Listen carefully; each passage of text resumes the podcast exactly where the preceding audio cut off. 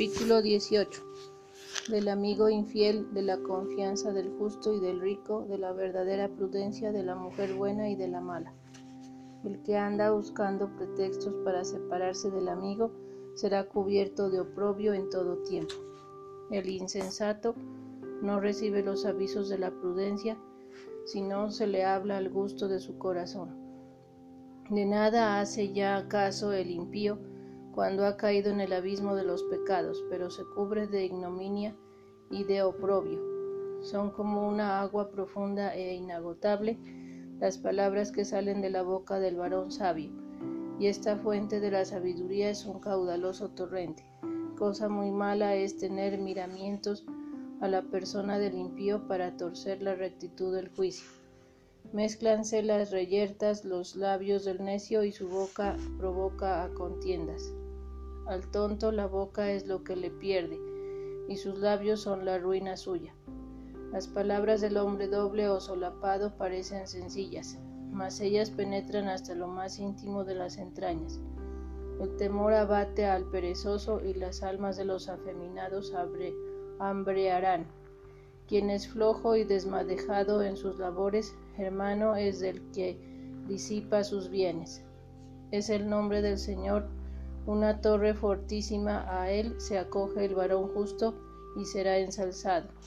El caudal es para el rico como una plaza fuerte y como un muro firme que le circuye. Engriece el corazón del hombre antes de ser abatido y humíllase antes de ser glorificado. Quien responde antes de oír muestra ser un insensato y digno de confusión.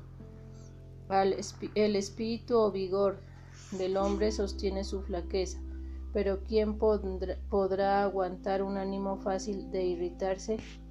El corazón del varón prudente adquiere la ciencia, buscan la instrucción los oídos de los sabios.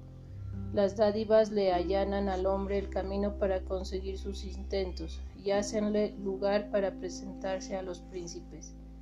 El justo es el primero a acusarse a sí mismo Viene después su amigo y le ayuda y le toma residencia. La suerte acaba las contiendas y las decide aún entre los poderosos. El hermano que es ayudado de su hermano es como una plaza fuerte y los juicios rectos son como los cerrojos de las ciudades. El vientre del hombre se hinchará de los frutos de su boca y saciarse ha del producto de sus labios. La muerte y la vida están en poder de la lengua los que tendrán cuenta de ella comerán de sus frutos. Quien haya una mujer buena ha hallado un gran bien, y recibió del Señor un manantial de alegría. Echa de su casa el bien, quien repudia a la mujer virtuosa, mas el que retiene la adúltera es un insensato e impío. Habla el pobre suplicando, el rico responde ásperamente. El hombre amable en el trato será más estimado que un hermano.